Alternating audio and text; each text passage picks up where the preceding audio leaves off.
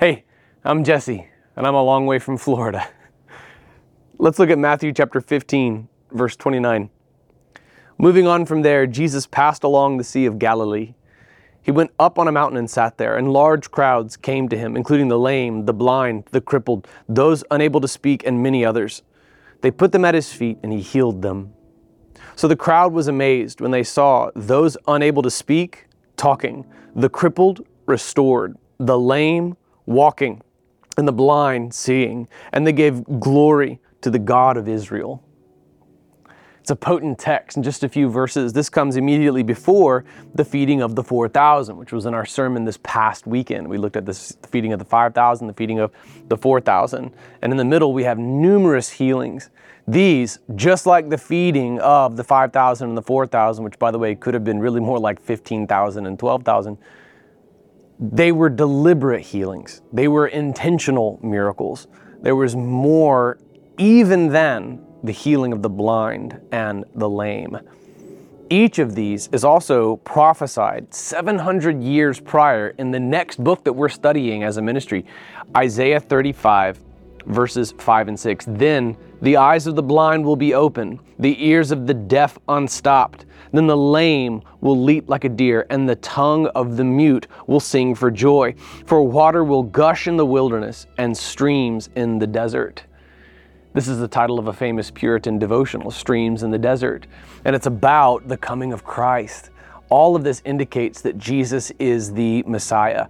All of these are fulfillments of what Isaiah had prophesied 700 years before the events of this text. That's where we're heading. That's the next book that we study from Matthew to Isaiah because you see these overlaps. It's really, really incredible. So he moved on from there. He went into the Sea of Galilee. This is where we're moving into Gentile territory. He went up on a mountain and he sat there. This is the rabbinic posture of teaching. Large crowds came to him, including the lame, the blind, uh, the the lame, the blind, the the crippled, those unable to speak, and many others. These are all the categories of those who were prophesied in Isaiah 35 to have been healed. I mean, to the letter, exactly what was foretold by God through the prophet Isaiah. All of these people come forward. These people may have been born blind so that they could be healed by Jesus, born lame so that they could run and leap like a deer in a fulfillment of Isaiah. These people may have been unable to speak so that the very first words they ever spoke were songs of praise upon being healed by Jesus. We saw this in John chapter chapter 9 that if they were born with these afflictions in particular, but not exclusively, this was done so that the works of God might be displayed through them. Look at this event through the perspective of the lame, formerly lame, the blind, formerly blind. Look at those who came to Jesus and were healed asking themselves their entire lives, Why am I unable to see? Why am I unable to speak? God, why has this happened to me? And it happened so that God had set the stage for a miracle through them. They were playing a part through their afflictions in an ancient prophecy fulfilled. It was all about Jesus and it led to redemption. Am I preaching to anybody right now? Have you wondered why your state of affliction? Sometimes we suffer because we're stupid. Other times we suffer just because we live in a sin stricken, fallen world. There are times, however, wherein our afflictions, which are beyond our control, circumstances that are beyond our ability to influence, things that we inherit as afflictions, these can be the stage set for a miracle. That was the case for the lame, the blind, the mute, who now run and see and sing. It's absolutely exquisite. These people were brought to Jesus. And verse 30 says that they were placed at his feet. Would you take a moment to consider those in your life who need to see, those in your life who, who need to hear the, the gospel, they need to be saved? Would you place them at Jesus' feet in prayer? Verse 31 says, The crowd was amazed when they saw those unable to speak, talking, the crippled restored, the lame walking, the blind seeing. This is a testimony and it's a physically tangible testimony. It's a physically visible testimony. I look at that guy, he was unable to see, and now he's looking me in the eye. I, I know that man, he's been unable to walk, and now he is leaping like a deer. I know that person. I've never heard him or her speak, but now I hear their voice for the very first time.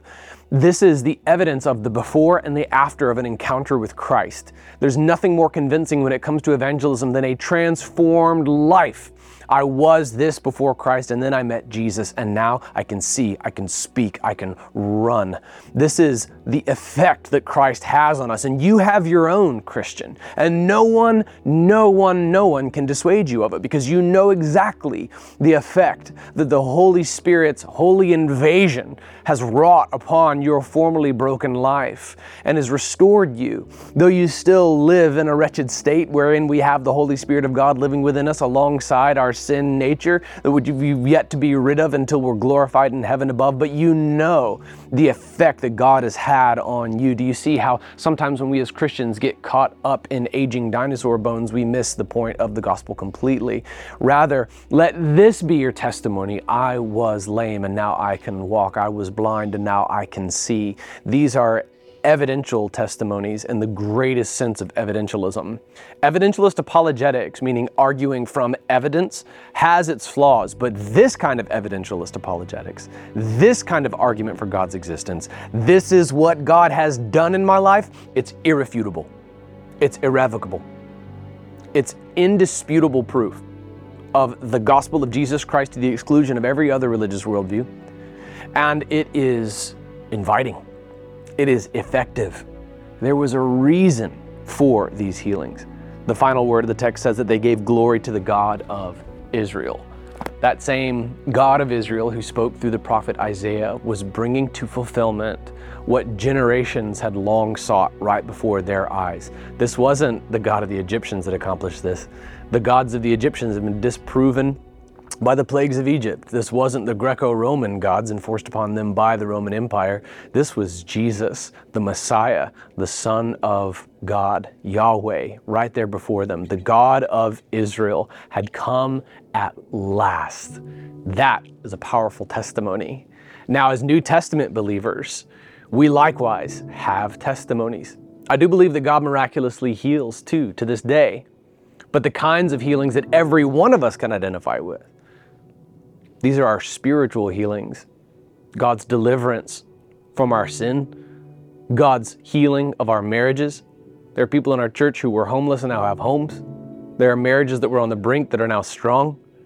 There are people whose lives were in a downward death spiral who are now, to the glory of God, walking in repentance and leading others to the same hope.